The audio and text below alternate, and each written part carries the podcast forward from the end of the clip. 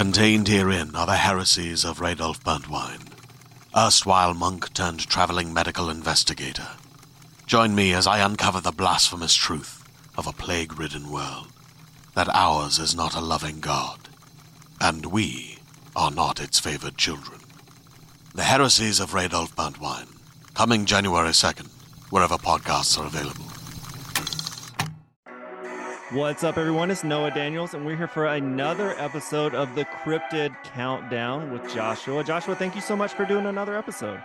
Yeah, I've, I've been loving doing this and meeting all the good people and uh, talking about cryptids. It's, it's one of my favorite subjects. So, uh, ready for another episode. Yeah, and I think we're on number six. Is that right? Seven. Seven. Seven. That's right. Yeah, number seven on the countdown. And Joshua told me that we were doing vampires tonight. Spoiler. So I thought, what better human, ugh, sorry, I mean vampire to bring on the podcast tonight other than Jules, aka the Hex Baby. Jules, how are you doing? Oh, I'm just fabulous. I love this topic and I'm excited to be here. yeah, that's safe to say. Jules came to us via Becky a while ago and did a handful of episodes with us. So if you want to hear more of Jules after this episode in the Real Hauntings universe, just search her name in iTunes or Spotify, wherever you look within our podcast, and you'll see a handful of episodes come on. But we are not here for Real Hauntings, so to speak, tonight. We live for the vampires. So, Joshua, why don't you tell us why you picked this for our topic tonight? Yeah, um, I think vampires is, is something that everybody has a little bit of knowledge on, but maybe it's not as expansive as it could be. Um, and honestly, vampires are, are kind of just fun to to talk about and think about. I know my first experience with vampires was unironically Blade, um, and that just kind of started the the trend. I, I, wanted to know more about it. I was kind of a kid at the time, so I was this was a com- completely new world to me. Um, and then I went to New Orleans and learned about uh, a lot of their vampire culture, just in general, even dating back to their own vampire stories, and that kind of really unlocked it for me. Um, I, you know, I don't really know if I could classify vampires as a cryptid. It's kind of a hybrid because it's kind, it kind of is, but it kind of isn't. And then on top of that, there's like offshoots and kind of a counterculture thing going on with, you know, uh, vampires. So I, I picked it because it's so interesting, but I think it's, uh, I think it's a, a cut above, you know, Bigfoot and you know sea monsters and, and stuff like that. So uh it has a, a bigger human connection. So uh it lands at number lucky number seven. Yeah that's awesome. And i saw jules nodding and i was as well when you mentioned blade. I mean joshua i don't know how old are you? I'm don't mind me asking. 29 okay so should have died you're a little bit younger than me. Uh, I don't know why I sounded like get off my lawn, but um, no, um, as I am in my elder 30s. But Blade was one of the kind of the first introductions into the vampire world for me as well, and one of my first introductions to Wesley Snipes. I can't remember, yeah, if I watched Demolition Man first, but those two movies I, I really enjoyed with Wesley Snipes, but Blade especially. I mean, it was it was gory, the action was great, and just had a fun lore accompanying it. Jules, obviously, yeah. you know people who are familiar with you know how much you love uh, the vampire world. I mean, you have fangs. Um, you know, I mean, you really enjoy it. what got you so into and interested in the cult of vampire? Oh, that's a great question. Um, I would I would have to say, you know, my mother was really the one who was into it. She's kind of like an elder goth, you know. Wow. Um, she got me into Bela Lugosi's Dracula so young. It was one of the first black and white films I watched, and wow. just that like romantic presence of this this man on a screen. You know, it was just like wow. So um, I think that's where it started for me was uh, like black and white film, and then seeing him in Abbott and Costello, you know, with Frankenstein. It started there um, and then slowly graduated into Anne Rice, which got a little spicier, you know. But uh, that's where it's that's where it started. Yeah, and you know, I would say another film or part of media that we have to mention is Interview with a Vampire. I know a lot yep. of people from a certain yep. generation really enjoyed that one. That's another great one. I will also say, like, even though it can be a little corny at times, I loved True Blood when that series came out. Now, admittedly, I didn't finish it. I made it to the last season, and it just felt like the writing was kind of going in too many di- directions for me um, to enjoy. But overall, I I love that show, and yeah, I, vampires is just like I don't really, Joshua. I'm kind of with you. I don't know exactly what tier to classify them in, yeah. whether it's cryptid, supernatural, like you know where you're gonna go. But I will say, and and uh, my improv friends we used to talk about this sometimes. Like, if I could be a vampire, I I might be one. I don't know if it's the Slytherin in me or what, but I mean, you get immortality. you know, I'll figure out the blood sucking part. There's been plenty of ways to do that. I might get a familiar. I mean, there's a lot of pros. I mean, you know, there's some cons, but there's a lot of pros to it. But I will say, in preparation for tonight's episode, I did not realize that some of the lore around vampires started with tuber- tuberculosis. Did you guys yeah. know that? Oh yeah. Yep. oh, yeah. yeah. I, I kind of classified in the same uh breath as like witches. I think that um I, for one, it, you know, it's, it's kind of interesting to see how how vampire lore gets intertwined with like women history, mm-hmm. very similar to to to witch hunts and things like that. Um, where it's more so offshoots of um, just I, what I call just really feeble and like insecure men just finding a reason to try to to stuff women down and um I think one of and I also knew about this story just beforehand just uh the Mercy Brown story it's a great example of that Yes. Um, she was the the daughter of a man named George. Uh, their entire family got wiped out with, um, I believe it was tuberculosis. Yeah, yep. and the, uh, time, consumption. Yeah. yeah, right, right. And they were just like, you know what? We'll just blame like this this random female in the in the random woman in the family because clearly something else is going on. Mostly because like you know she was it's a long story. So I'm going to try to wrap this up, mostly because she was kept uh, in above ground in the wintertime in New England. And so her body was more preserved than everybody else's. So everybody was like, ah, yeah, she must be a vampire. Um, and carrying on like those old medieval, you know, traditions up into that point. So yeah, it's uh it's well, it's worth it's it's worth noting back then, and this goes along with that same story. I love how prepared we all are. Um, that the the doctors who would be called to the scene of you know accusations of you know this disease deceased person is a vampire or whatever, they had a kit a literal vampire kit that they would take. Now, most of the things I read is a lot of the doctors had it to disprove the quote unquote myth of a vampire, not to satisfy people's uh, accusations that this person or that person is a vampire. There's something. There's just something cool about vampires. I mean, they're like in, in the lore. The what's the show on FX that's so funny right now? Um, oh, what we do in the shadows. Yes, I mean. Yes that's one of the best things on television right now. You know, I mean, it's so funny. Uh, Guillermo is like, it's just just hilarious. And there's so many different ways to portray the a vampire in media but like a lot of times they're also really hot, which I think helps yes. when you see them at a young age and are kind of like, this is my thing. I'm going to like yeah. this forever. yes. yes. 100%. Yes. Um, very, so, very vampire diaries. Yes. yeah. You know, I never saw that. And they filmed all of it, if not a lot of it, in Atlanta. So at one point, I had a lot of friends that were like, either little bit players or background actors in that but I, I, know it was really popular. Well jules what is your like you know you you obviously know so much about this this world. When you meet somebody which i would have to imagine you do in, in your day-to-day life from time to time who is like do you actually believe in vampires? I mean gun to your head what what what do you say to somebody if they ask you that or stake well, to your heart. I don't know if much like everything in the paranormal i think that you have to lend a little bit of credit towards you know the mythology and the the historical events that have happened. You know obviously there's a story for a reason. Um the romantic part of me wants to say yes there is something to it. You know devils and demons are real and thus vampires must be. But at the same time um, you know the scientific part of me is like a lot of this can be explained away by disease and by uh, a lack of knowledge of um, just things that were going on.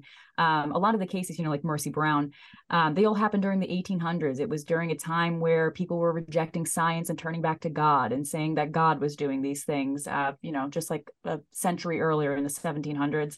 Prime example of people who still believe in vampires is the case of the Ray family here in Connecticut, uh, the Jewett City vampires. It's a whole family that was plagued by consumption and they unfortunately um, I mean, if I can get graphic, they they basically burned the organs of one of the alleged vampires and gave it as a tincture to the family and they all contracted consumption and then they were all vampires according to the town. But it was really so that they can get the land of the family. Mm. so like you said it, was—it was it, it's it's very similar to like the witch trials. Um so it's hard to like have an opinion of is this real or not? Because historically it's, it's proven to and be about greed. do you know why there's such a vampiric lore like in Transylvania where that all starts? Yes, it, it comes back to the brutality of, of, of Vlad the Impaler, Vlad Tepes. You know, he he was the Impaler.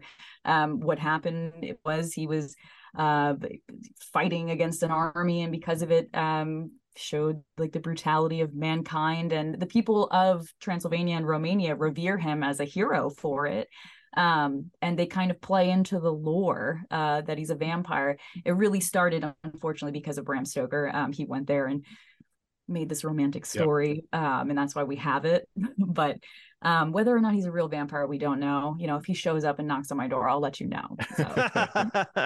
yeah, and, uh, and, a, and a cute little side note to that, uh, something that I discovered recently, just kind of looking through just the Dracula lore too. Uh, mm-hmm. when he would like impale his victims, uh it's said and this is this is lore that he would dip his food into like the yep, the, the, the, blood bread. that would drip off mm-hmm. and uh and eat it and so um he was uh he was the real deal uh yeah, which ruthless. you know yeah and it, it really added to his legend um and you know I, and like you said i think bram stoker really kind of stoked um yeah. those uh the, those lore the like the lore around him even though he was like nah like I didn't make this off of him, but it, the, the, similarities are are striking. They're uncanny. You know what I mean? like it's like. So I was kind of scrounging around on the internet looking for. I mean, obviously, you know, we we know the story of Dracula, like we were just talking, and and there are other ones that are pretty popular. This is one that I was not as familiar with, and I mean, the internet claims that this happened, and and I I do think this person was real. Now, how much of this story is true, I don't know. And then Jules, you you may have heard of this. Um, I, I have not, but it's the story of Peter, P L O G O J O W I T Z. Anybody want to take a stab at that? Plow Plowdwitz. Plow. We're gonna call him. Plow. That's not my specialty. Yeah, we're gonna call him Peter Plow. Um, so yeah, Peter P. So Peter essentially died in the 1730s and people started claiming that they saw him going around the village after he was dead people were even claiming that they'd wake up in the middle of the night and he would be like shaking their bed furiously to get their attention now as someone who has interviewed people for three years about their ghost stories the first thing in my head was like he's a ghost it's just a ghost haunting the village right but then his wife even said, like, no, you know, I've been seeing him. We've been hanging out. And then he disappears during the day and then he's back at night. So the village got in a big tizzy about it and went and dug him up. And and they said they opened his casket and he was alive. And uh, did they greet him and say, How'd you do this? Such a neat trick. No, they burned him. they they killed him. So was he an actual vampire? Was as he you some... do? Yeah, or was he somebody who you know wanted to escape his normal life and faked his own death? Or is it all a fallacy? I don't know. Listeners, write in. Let us know if you're a friend of Peter's. I, I would love to know what really happened. But have you guys heard any other stories like that that people want to try to convince us, like, hey, this person really is or was a vampire? there are a number of cases where they were published in newspapers uh, where they claimed that there were vampires. Uh, most notably, the Highgate vampire case over in England. I think this was like 1968 or something. Um, it, it was like a political they were saying that there was there was this top hat vampire figure in Highgate Cemetery, like stalking this group of unruly teens, and uh, there was opposing vampire hunters that went at it, and they were really politicians. They were it was like a political thing that they're they're trying to run for office. So wow. um, I don't know. There's like a lot of cases of things like that where they're trying to convince people. This episode of the Real Hauntings, Real Ghost Stories podcast is brought to you by Wild Grain. Hey everyone, it's Noah Daniels, and I'm here to talk to you again about Wild Grain. Our last shipment of Wild Grain was so good that my four year old cannot stop asking for more of that awesome bread with dinner. And I'm not gonna lie, I'm right there with him. And honestly, there's nothing quite like the smell of fresh bread baked coming from the oven. What if I told you that you too could get that delicious experience of homemade bread with none of the time and work involved? Well, you can by ordering from Wild Grain. Wild Grain is the first ever bake from frozen subscription box for sourdough breads, fresh pastas, and artisanal pastries. Every item bakes frozen in 25 minutes or less, no thawing required. And you can now fully customize your wild grain box, so you can choose any combination of breads, pastas, and pastries. You can even build a box of only breads, only pastas, or only pastries if you'd like. Plus, for a limited time, you can get $30 off the first box, plus free croissants in every box when you go to wildgrain.com slash hauntings to start your subscription. You heard me. Free croissants in every box and $30 off your first box when you go to wildgrain.com slash hauntings. That's wildgrain.com slash hauntings, or you can use promo code hauntings at checkout. As a podcast network, our first priority has always been audio and the stories we're able to share with you. But we also sell merch, and organizing that was made both possible and easy with Shopify.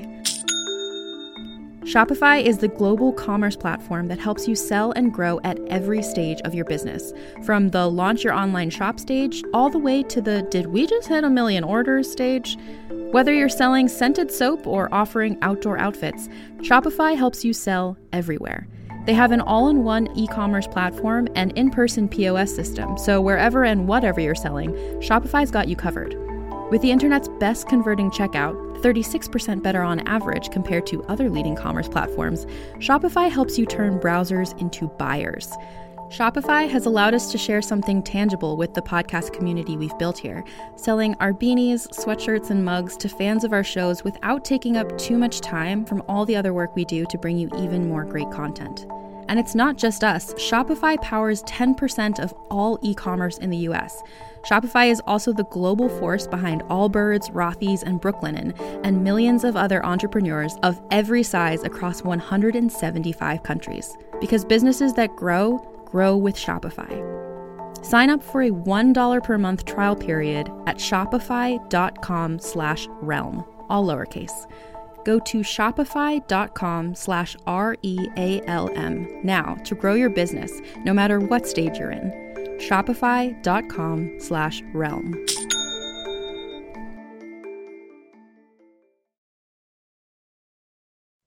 Yeah, it does seem like people take advantage of the lore of vampire to create their boogeyman to kind of push whatever narrative forward or just to explain disease at a time where, you know, they kind of struggle to understand why is this awful yeah. thing happening to all of us. Joshua, I heard it like you had maybe heard some stories or read some stories as well. Yeah, this is actually a story that this kind of uh, a nod back to the beginning. It was the one that kind of got me hooked as well. Um, back in New Orleans, it was the story around uh, Jacques Saint Germain. Um, the he's he's like a legend in in New Orleans. But I was I was young. I didn't. I was this story absolutely terrified me, and I'm I'm gonna try to remember this off the top of my head. Uh, so forgive me if it's really short uh, because I don't quite remember it all. But um, essentially, he was um, the son of some really wealthy guy. Um, and he came to New Orleans and he was a known womanizer. And um, he would go down into New like the the downtown area to to court uh, women for his uh, you know uh, escapades, I would say. And one night, a woman jumped off the balcony uh, of, of, of the second story and was running frantically down the streets uh, and basically said that he tried he like was assaulted her and like bit her neck. Hmm. Um, and from that point, he allegedly disappeared. But people from that time, I want to say it was in the 1600s. Uh, mm-hmm. That that sounds right, but it might be off. Um, but people have allegedly seen him stalking the streets uh, since then, uh, kind of lending to the, the the lore about you know biting the neck, disappearing, maybe being a vampire uh, immortality, people still seeing him. Uh, and uh, it's something that a lot of, believe it or not, a lot of people still believe in. Like, there's been a lot of encounters where people have described the same kind of figure um, that matches his description, saying, "No, I saw this guy down here." So that really got me fascinated too, um, because like, what? and also, um, yeah, like I vampires are so hard to explain away that yeah. it just makes you so curious. And I'm a curious person by nature. Uh, so that story, after watching Blade and then hearing that story, I was pretty much hooked from that point. Yeah. Jules, just for Joshua's sake, can you tell him about how you acquired your fangs? Because I think that's a oh, pretty yeah. cool story. Oh yeah, absolutely. So um I actually was fanged down in New Orleans. I used to go to the vampire ball every year. Oh, so, cool. I love that. Yeah. Just that cool. sentence is so Oh wild. yeah, I was fanged down in New Orleans. I did the whole shebang. I went to all the all the night clubs, all the vampires and everything. Oh, it was just you know, just a grand old time and i you know it's funny the story you're telling is actually uh the loose concept for lestat in the vampire chronicles. That's actually what anne rice was writing about um oh wow. it, it, yes. So people believe that lestat is actually him and this is real. Like they really thought that she met him. So little neat little tidbit there. Well that's uh i'm putting that in my my cap. That's awesome. Yeah um, i didn't know that. That's really cool and and yeah. Jules, if if Joshua wakes up tomorrow and he goes, you know what, kids, Daddy's going to get fanged. How would he even go about do, doing that? Write me a little message. I'll get you in contact. We'll, we'll go down together. okay. Um, it, you know, I'm, I am fascinated though. Uh, kind of switching gears from the actual concept of vampires to the actual yeah. um culture of uh like I I'm, I don't know the best term to use. So I'm I'm gonna try just like the human vampire kind of culture. Yeah. Um, I I know that there can be probably a lot of discrepancies and like uh like false pretenses as to what that actually is. Um, could you actually talk more about you know what that culture uh really encompasses, so to speak? Yeah, absolutely. Um, so a lot of people in the community um, typically are practitioners, uh, like magic practitioners, you know, I should say occult practitioners. That's what I would identify as. Um, it is for some people it is very tied to spirituality um you know the act of like taking energy or you know if you're sanguine or things of that nature there are different like ideas of what a living vampire is. Um and for a lot of people it's about community. For me it's about spirituality. Um, i'm one of those living vampires. Um you know uh, every time that they try to get a group of us together it never pans out well because it's all about like ego in this community mm. unfortunately um, ironically, the vampires have ego. Shocking. yeah. Um, but it's um a lot of the balls you see, a lot of them, in my opinion, aren't um really of the community um, and the community is usually on the down low um, we used to meet on vampire freaks which was like the myspace for goths back in what? the day yeah that was wow years ago um, and there was there was a couple other like forums and chat rooms and stuff and there are private meetings but um, there's the vampire community network the vcn if you ever want to look into it um, where you can look up there's like a newsletter and things like that. And um, there's still um, like sections of the united states that are run by like royals or whatever. I don't really play into it i could care less. It's it's more it's more of like a spiritual path for me than anything. What do you guys take from kind of the myth or the the legend of vampires I think more than anything, it is kind of like the exchange of like taking something living from something else and i don't know transforming it in a way. Um you know it's not like eternal life or anything dramatic like that. When people tell you that i think you should kind of walk the other way. I you know like you know that's neither here nor there though. Um but yeah it's more so about just like transforming like energy and um I don't know, thoughts, experiences. Like I said, if you're sanguine, it's like that kind of thing, taking like the physical of something and transforming it into personal power in some way. Um, so that's kind of where it lies. It's it, it, it is more of like an occult practice than anything. I think that's I think that's pretty cool to talk about kind of the energy transference and the the changing, the alchemy yeah. of a of a vampire.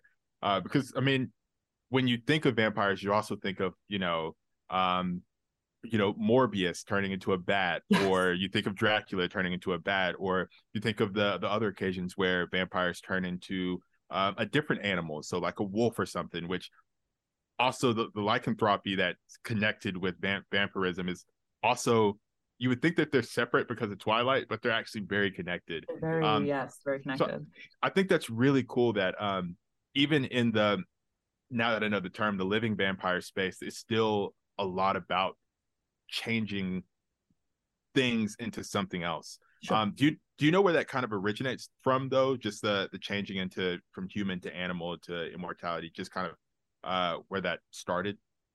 I'm gonna be honest with you. Um, this is something that is like goes back to ancient Egypt with like Sekhmet, uh, the goddess who essentially was a vampire, um, and like the people who followed her kind of believed what we do. Um, so it's something that has just kind of, I don't know, like it's very like word of mouth. There's not a lot of literature about it. You kind of have to just find people who know about ancient history and like the gods and goddesses of different cultures that fall into it. Um, but I, I, think it really it really took off probably I'd say the late 70s, um, at least in the UK and in the US. That's where it kind of like blew up, you know. Um, and before that, it was kind of just like religious sects who who followed um, that kind of pathway with the gods and goddesses who fall into that genre, you know.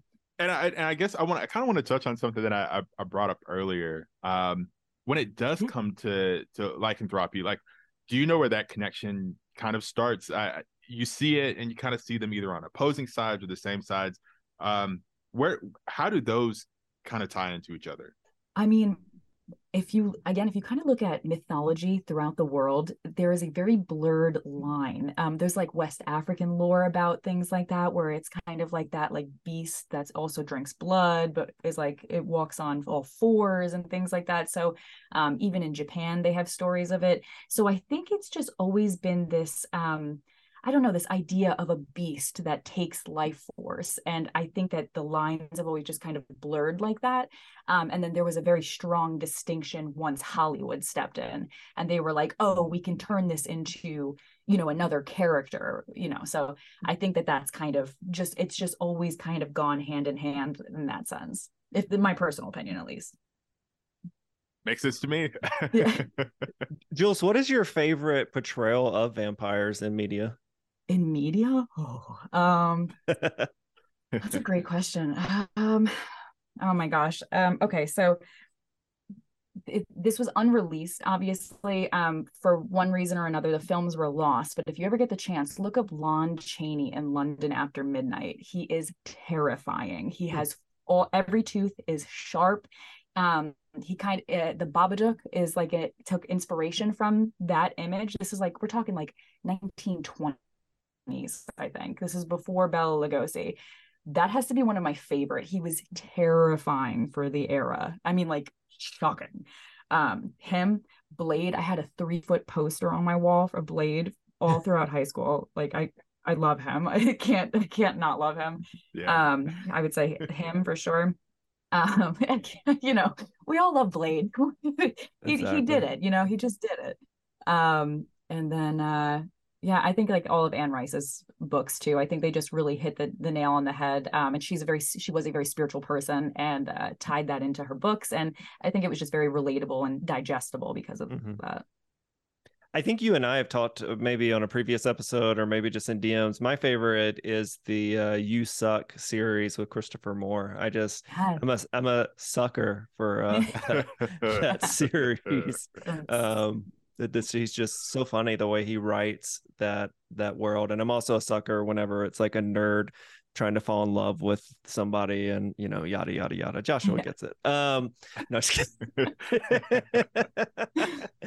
yeah well that's that's cool. I think those are some good recommendations as well. Joshua i am i'm curious and jules i'll ask you this too. If you were to be turned into a vampire you've got to take on the whole lore of immortality, you know, uh, blood, yada yada. What? Uh, why am I saying yada yada? That's not my catchphrase. if you had to take that on, what age would you say would be the perfect age, and what age would you say would be the worst age to be turned immortal?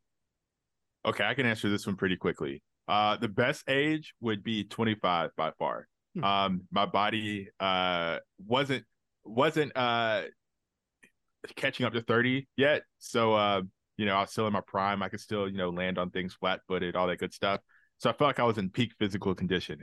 Um, the absolute worst age uh would probably be like near death. So like 9, 90. Um, just because like you can't even really enjoy it. Like even if I turn into an animal, I'm still kind of creeping along the ground, um, not really having having fun you know, if I'm a bat, like my wing has arthritis. So like how how, how am I really gonna fly? I'm kind of more so Sad dragging bat. myself. so, so um uh, yeah. 20, 25 would be peak. Um I think like you know, you add, you know, the blood sucking with some working out, and you could really just you could be living it up. You might even get some sun intolerance too. Um along the way.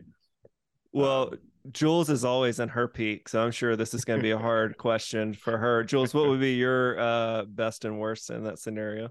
All right, so because I'm a big fan of literature, I've I've read so many different uh, ages of people who like when they were turned, um, and like for those of you who have read uh, the Vampire Chronicles, there's a vampire called Marius, and he's about 45, and he just blends in easier with society because he's like an older guy. You know what I mean? Hmm. I honestly think like I don't I've I've always heard like once you hit your 40s, you're hit like a second peak. Like it's like you're you're alive again. And I was like, hmm, maybe if I was like 45, you know what I mean? Like you're midway between the end of your life and you've you've done enough emotional growth as a person to understand what you should and should not do for the rest of eternity.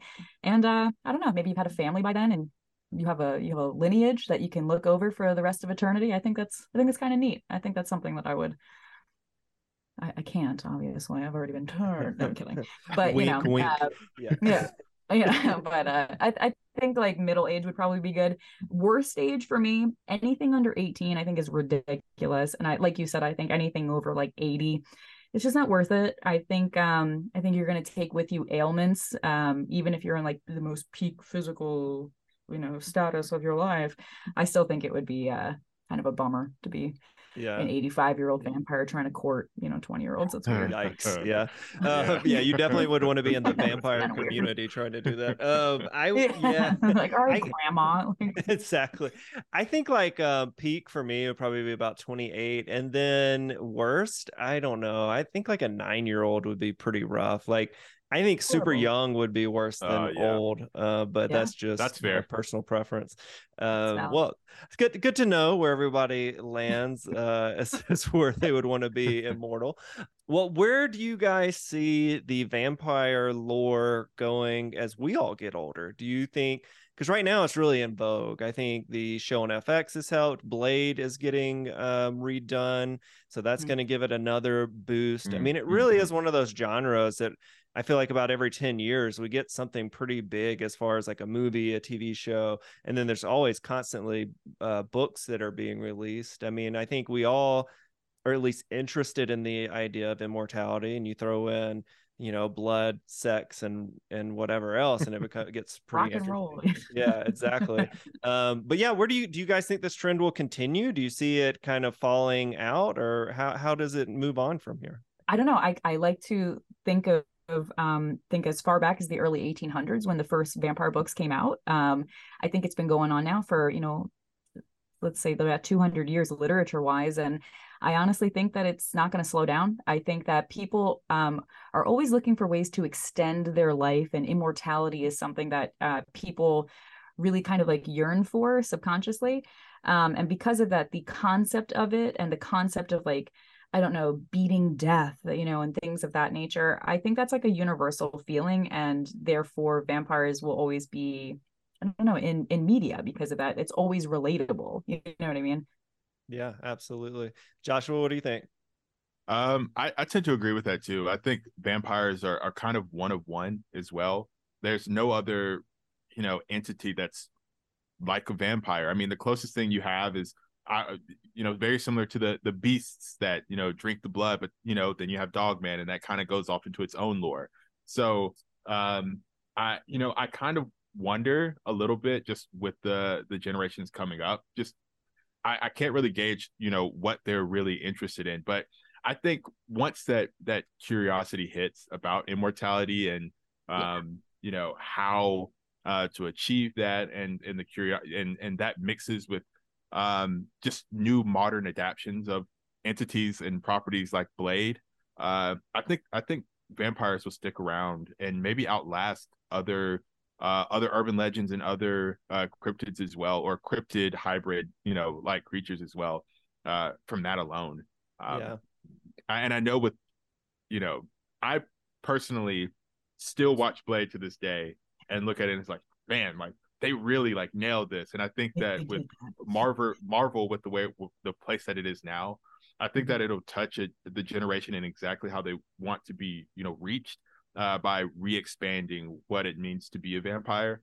And I think that that will start a, a new kind of cultural wave um, from there. Because I, I, do, I do think Marvel kind of dictates, especially with like better effects, um, better, you know, ideas, more diversity, more like fleshed out thoughts around vampires. I think um, that will help push more properties like that. Very similar to like how zombies kind of popped up and yeah. just kind of stayed. Yeah, absolutely. And Jules, this is kind of my my last question, I guess, for the evening as we probably get close to wrapping up. There's it, it seems like at least for a while, especially like in the 2000s, party culture, especially like raves really embraced kind of that the, you know, goth vampire scene. Is there still currently like I know I know you've mentioned like the vampire um, balls, but is is there something currently going on that people should really put on their radar is like a can't miss party where you can go in and experience all that that kind of cult of personality has to offer if this was 2019 i would say yes unfortunately um, a lot of these clubs that through events like that did not survive uh, financially um, mm. that's unfortunately what happened uh, there were a lot of clubs in new york city that were exactly like the opening of Blade, if you can picture. Wow. And um, unfortunately, they just they couldn't financially sustain sustain themselves. I really don't think that bars can and like clubs can sustain themselves for a long time, unfortunately, because culture changes. Um, if something does come up, I'll obviously drop you a line and let you know so we can all go together. But yes, I, I yeah. unfortunately, right now there isn't um there isn't anything we can really do about it. We have to just kind of watch Blade and live vicariously through the blood sprinkler scene. You know what I mean? Yeah, yeah, yeah. we of course do. Um, well, yeah. Well, that's a fair response. Joshua, did you have anything else as we wrap up? I guess when it comes to the culture, what what would you like people to know? You know, about you know what it what it means to to be a part of uh, what I would consider a movement. Yeah, um, I think I think what I want people to understand is that, um, you know, just because Hollywood depicts things a certain way, just like being a practitioner, like an occult practitioner, just because Hollywood depicts it a certain way, it doesn't mean people are actually like that. Um, I don't think that people are as corny and cringy as they think they are. Um, like we're just normal people. I had a desk job before I started doing online work. You know what I mean? Um, I think another thing too is just accepting that there isn't um, there isn't just one way to be spiritual, and there um, are many paths throughout history that uh, we're still following in modern times, and because of that, you know, it doesn't make us any different than people who have been following Christianity for the last however many hundreds of thousands of years. You know what I mean? So um, I think just accepting that some people live a different alternative lifestyle. That's what it comes down to. I love that. And if you don't accept it, get bit, right? Am I right? Yeah. um, wow, guys. Well, this has been so much fun. I, I really uh, you know, I feel like I'm getting to know Joshua through these episodes and, and growing to really enjoy creating with him. And Jules, you're somebody that I often wish I could catch up with, but you know how this creative world goes. It's it's hard mm-hmm. sometimes to make that happen. So it's great to see your face again, hear your voice, and I'm excited to share it with the Real Hauntings audience. Joshua, I will throw it to you and let you wrap up. Okay. Um, well, it was it was awesome having you here, Jules. Um, I'm going to make sure to catch you on TikTok as well. Um, I, I popped in on a on a live reading uh, the other day, and it was pretty awesome. Not gonna lie, I I enjoyed it. Um, so uh, for everybody who's listening, where can they find you at? You can find me. Um, I'm at the Hex Baby on every social media platform. Literally, just at the Hex Baby. I like that consistent. And uh and Noah, where can everybody find you, even though they're currently listening to you right now? Yeah, of course. Um, so you can check out all the real haunting stuff at Real Hauntings Podcast. Yes. So you can email us at realhauntingspodcast at gmail.com. And on Instagram, we are Real Hauntings Podcast, and TikTok, we're Real Hauntings Podcast. We're on Facebook and Tik, uh, Facebook and Twitter, but we're not very active there, sadly. But we are getting more active on TikTok, so make sure you check us out there. And we're continuing trying to book interesting guests. I just spoke with somebody today who um, had a decent run on the Travel Channel and has agreed to come on. So I'm not going to spoil that yet, but hopefully I will be recording with them next week. So, yeah. And if you're listening and you have a supernatural convention, cruise, any of that kind of stuff, book the Real Hauntings podcast because we have an uh, extremely awesome network of friends and almost family to this point that we would love to all come and be a part of your event. So, yeah, check us out. And Joshua, if they want to find you, where can they check you at? if you are interested, uh, please find me everywhere on all socials at Joshua Dairen, uh, D A I R E N. And I'm going to say that one more time D A I R E N and uh, shoot me a message, throw me a comment, watch a video, share something, give me some suggestions. I would take it all and uh, yeah, try to try to entertain you guys. So uh, that's it for the Cryptid Countdown.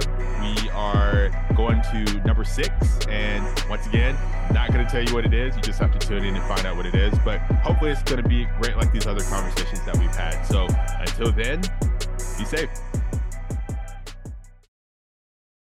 Greetings, adventurers. Today we're excited to introduce you to a new story Dark Dice, a horror podcast that blurs the line between actual play and audio drama, where the story is determined by the roll of the dice. Six adventurers embark on a journey into the ruinous domain of the Nameless God. They will never be the same again.